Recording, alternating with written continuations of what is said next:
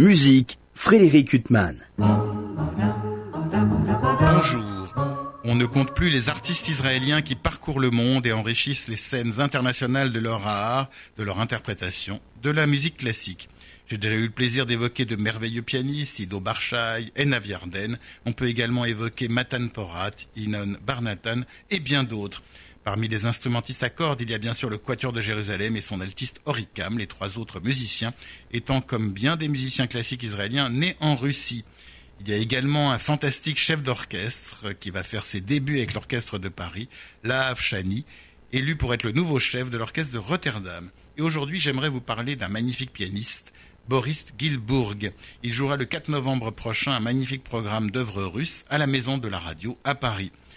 Rachmaninov, du Shostakovich, ainsi sa transcription euh, de voiture numéro 8 euh, du compositeur par Boris Gilbourg, une œuvre de Nicolas Metner, un compositeur russe rare et magnifique, euh, sa dixième sonate dite Réminiscence, une œuvre de Scriabine et les trois mouvements de Petrushka que Stravinsky avait composés notamment pour Arthur Rubinstein. Quant à Boris Gilbourg, il a été le grand vainqueur en 2013 d'un des concours majeurs pour le piano, le concours Reine-Élisabeth. On a pu l'écouter il y a deux ans à la salle Gaveau à Paris et ce fut mémorable.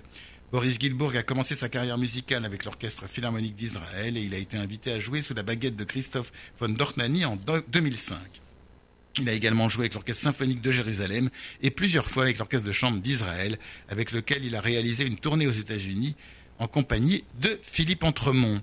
Il ne faut pas rater le concert du 4 novembre prochain à la Maison de la Radio, car les occasions d'écouter ce magnifique artiste à Paris sont encore rares.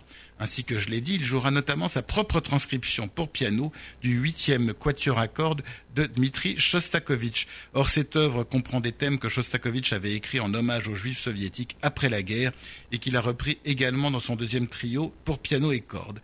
Des thèmes absolument déchirants. Donc je ne saurais trop insister sur le bonheur qui vous attend à aller écouter Boris Gilbourg le 4 novembre prochain. Et quant à moi, je vous retrouve dimanche prochain à 23h pour une nouvelle interview. Bonne journée sur RCJ.